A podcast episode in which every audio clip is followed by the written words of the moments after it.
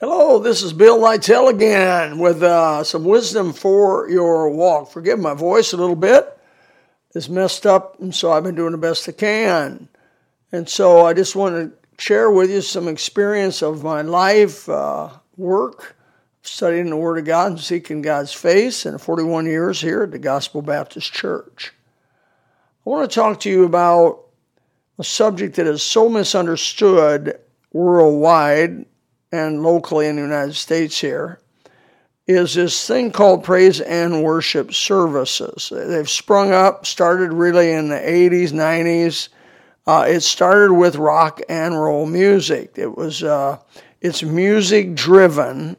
You'll never almost see a praise and worship team or praise and worship service without rock and roll being right on its heels uh, soon afterward or during the time of this so called praise and worship. I've been to a few of them to see what they are all about. And uh, they, they brag about being able to worship God, that we're not worshiping God the way we should worship God. Well, Jesus has a few things to say about that, and the Bible is clear on what God prefers.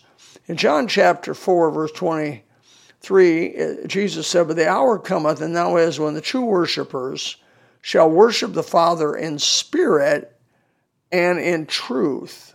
For the Father seeketh such to worship him.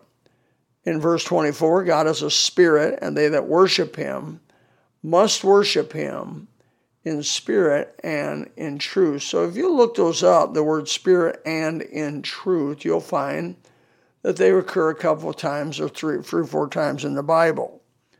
Now, God doesn't want if you worship in the spirit only, it can get to be a wild eyed bonfire. If you worship in truth only, it can get to be a dead orthodox. So truth can become become dead orthodoxy, and the spirit only can become wild-eyed wildfire without the parameters of truth containing it. So the, the subject of spirit and truth are important to be combined together. I mean, Jesus combined them together. There's no argument about that. But this was not done just by Jesus. In 1 Samuel chapter 15, verse 22, in rebuke of Saul, Samuel said, Hath the Lord as great delight in burnt offerings and sacrifices, that's your praise and worship, as in obeying the voice of the Lord? That's the question.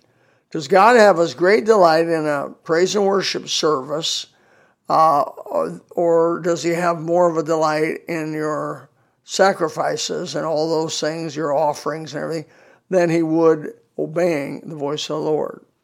Samuel said in the inspiration of the Holy Spirit, Behold, to obey is better than sacrifice, and to hearken the fat of rams. Proverbs 21 3 says it like this to do justice and judgment is more acceptable to the Lord than sacrifice. So let's go back to this subject of praise and worship. What we find is we got a great group of people, carnal people, obviously carnal by how can we tell they're carnal? They have very immodest dress. They use the world's music, which is dance music.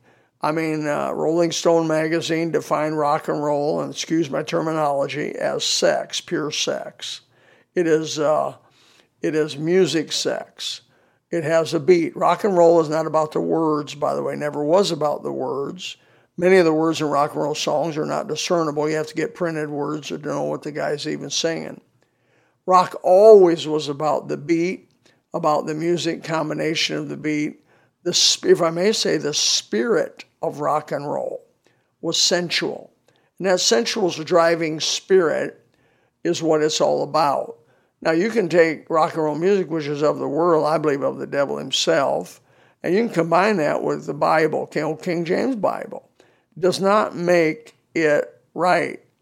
It's clear in the Bible that when holy touches unholy, holy becomes unholy. In other words, when holy will touch something unholy, I believe this is in Malachi, it, the holy doesn't make the unholy holy. The unholy makes the holy unholy. You got that. So when unholy touches holy, the holy is no longer holy. it's unholy. Now you know that. If I took you, if I took and poured a bowl of perfectly good cereal, Cheerios in in a bowl for you, and I took a uh, a half ounce of uh, dirt uh, out of out of the cow uh, where horses uh, are like the barnyard dirt, you know, dirt mixed with unholy things, you know, waste material. But I took a little of it. I took maybe a half ounce of that dirt and I poured it into your perfectly clean bowl of Cheerios. You would not, and most people would never eat that bowl. Why? Because the holy has been polluted by the unholy. It doesn't take a lot of unholy to pollute holy with God. You don't have to mix much lie with the Bible to make it unusable or not true called false doctrine. Really, what is false doctrine? False doctrine is a lot of times truth mixed with untruth, and it becomes all false. So, uh, going back to this uh, praise and worship, praise and worship is is uh, uh a project to please God in the in the church of of emotional and and hey, I get emotional about God. I cry. I love God. I love to shout, Hallelujah, glory to God. Uh, you're not. I'm not. You're not talking to an unemotional guy here. But I have enough discernment of the Bible to tell you, uh, God would rather have your obedience than He would your emotion, your sacrifice of emotion or sacrifice of praise, your sacrifice of holding your hands up, saying Hallelujah to God.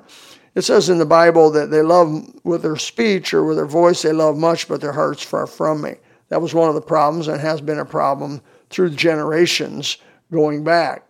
People begin to love God in their, in their verbal and they don't love God in their action. Where God's coming in, where Jesus is coming in John chapter 4, verse 23, 24, is he's saying, Love me by obeying truth. Love me with your spirit. Go ahead and, and cry and get happy about being saved. Praise God, glory to God. Sing, sing wonderful hymns and spiritual songs unto Him, but obey Him in what He instructs. And He instructs to be a friend of the world as an enemy of God.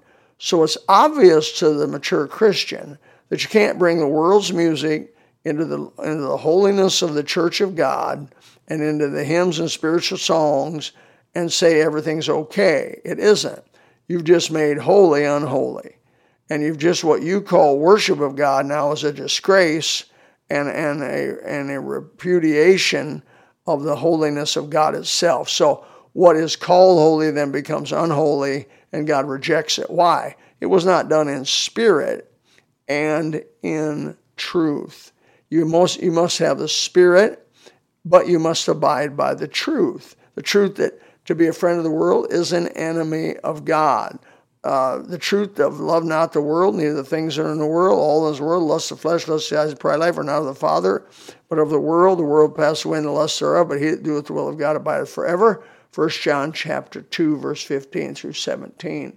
So what I'm, I hope this helps you get a concept at least of what's going on around us with these rock, what we call rock and roll churches. They are a they are an anomaly. You can look the word up you don't know what it is, but they are they're an anomaly. They're not meant to be. They're not. You're never to put worldliness with the worship of God, because then you're you may be having the right spirit about being excited, but you don't have the truth. And also, if I may go on the other side of it, dead orthodoxy is just as repulsive to God. Singing without your heart, uh, obeying God, but then not worshiping Him with enthusiasm not worshiping Him with a, with a tender heart, with with a with a real uh, spirit of the living God. That that's not where He wants you either. He wants you to worship Him in spirit and truth. Put those together. May the Lord give you some wisdom for your walk.